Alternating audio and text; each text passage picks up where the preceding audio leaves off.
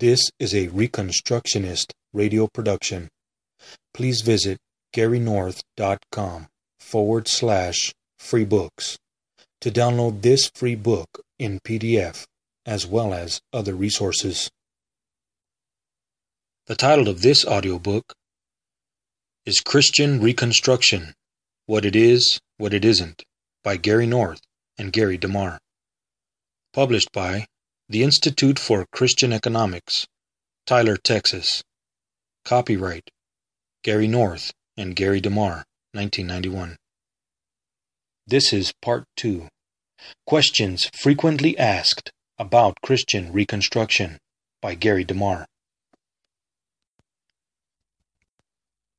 Question number 11 Do Reconstructionists believe that revolution is the way to advance God's kingdom? One of the major distortions of postmillennial and Reconstructionist teaching is that this position leads to revolutionary militancy. Some premillennial writers have attempted to paint postmillennialism in blood red colors. Norman Geisler writes Many evangelicals are calling for civil disobedience, even revolution, against the government. Francis Schaeffer, for example, insisted that Christians should disobey government when any office commands that which is contrary to the Word of God. He even urges a blood revolution, if necessary, against any government that makes such laws. He explains that, in a fallen world, force, in some form, will always be necessary. What makes this comment particularly interesting is the fact that Schaeffer was a premillennialist, not a postmillennialist. Geisler admits that this is true, but then adds that it appears that in actual practice, at this point, his views were postmillennial. This is certainly a strange and very deceptive argument. Geisler cites Francis Schaeffer, a premillennialist, to try to show that the postmillennial position encourages revolution. And Schaeffer is the only writer whom Geisler cites. Geisler does not cite a single postmillennial writer who advocates revolution, so it is sheer bias on his part to conclude that Schaeffer is operating as a postmillennialist. Modern postmillennial reconstructionists are not revolutionary because they have a more consistently biblical view of the future. Reconstructionists generally believe they have time, lots of time, to accomplish their ends. Moreover, they are not revolutionary because they believe that Christians achieve leadership by living righteously. Dominion is by ethical service and work, not by revolution. Thus, there is no theological reason for a postmillennialist to take up arms at the drop of a hat. Biblical postmillennialists can afford to wait for God to judge ungodly regimes, bide their time, and prepare to rebuild upon the ruins. Biblical postmillennialists are not pacifists, but neither are they revolutionaries.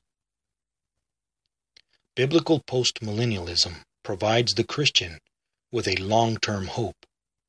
Because of this long time frame, the postmillennialist can exercise that chief element of true biblical faith, patience.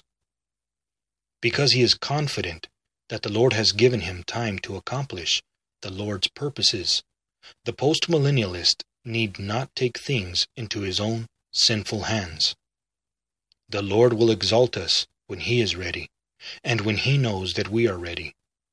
Our calling is to wait patiently, praying and preparing ourselves for that responsibility, and working all the while to advance His kingdom.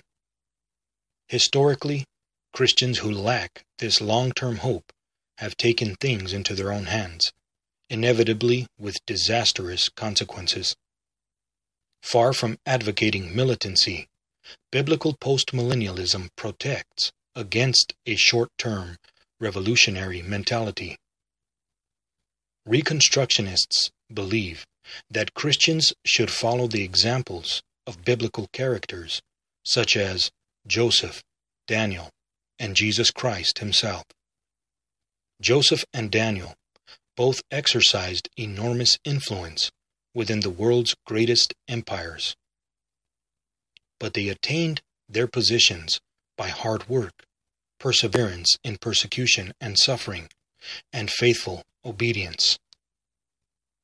Jesus Christ attained to his throne only by enduring the suffering of the cross.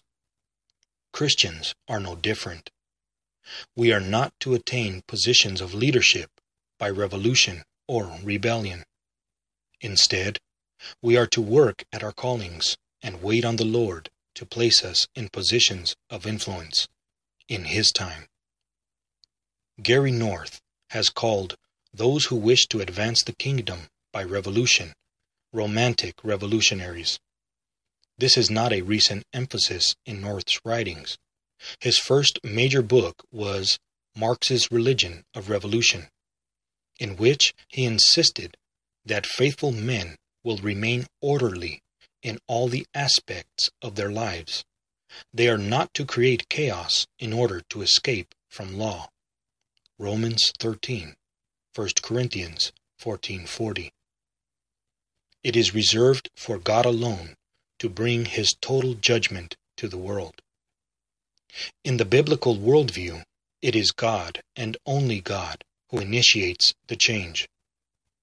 North has pointed out repeatedly that the kingdom of God advances ethically as the people of God work out their salvation with fear and trembling. Revolutionaries are lawless. Their time frame is short. In fact, one of Dr. North's books, Moses and Pharaoh, is subtitled Dominion Religion versus Power Religion. Power religion, he writes, is a religious viewpoint which affirms that the most important goal for a man, group, or species is the capture and maintenance of power. Power is seen as the chief attribute of God, or if the religion is officially atheistic, then the chief attribute of man. This perspective is a satanic perversion of God's command to man to exercise dominion over all the creation. Genesis 1 26 through 28. It is the attempt to exercise dominion apart from covenantal subordination to the true Creator God. What distinguishes biblical dominion religion from satanic power religion is ethics. Still, the Bible teaches that we are at war and that we must prepare for it. The Apostle Paul tells Christians to put on the full armor of God. Ephesians 6:11.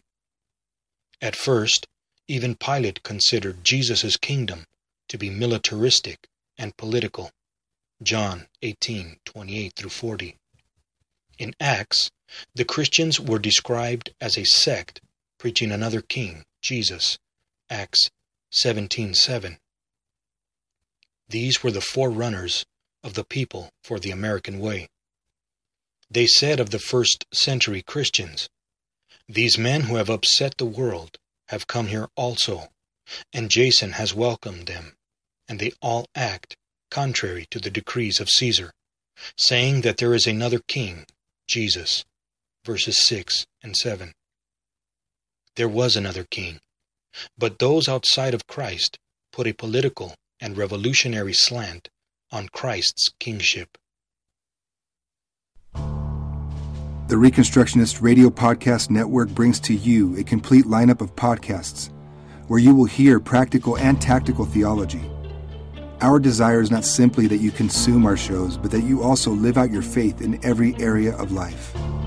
We can talk all day long about these things, but if we fail to put them into practice, then we fail as ambassadors of Jesus Christ our King.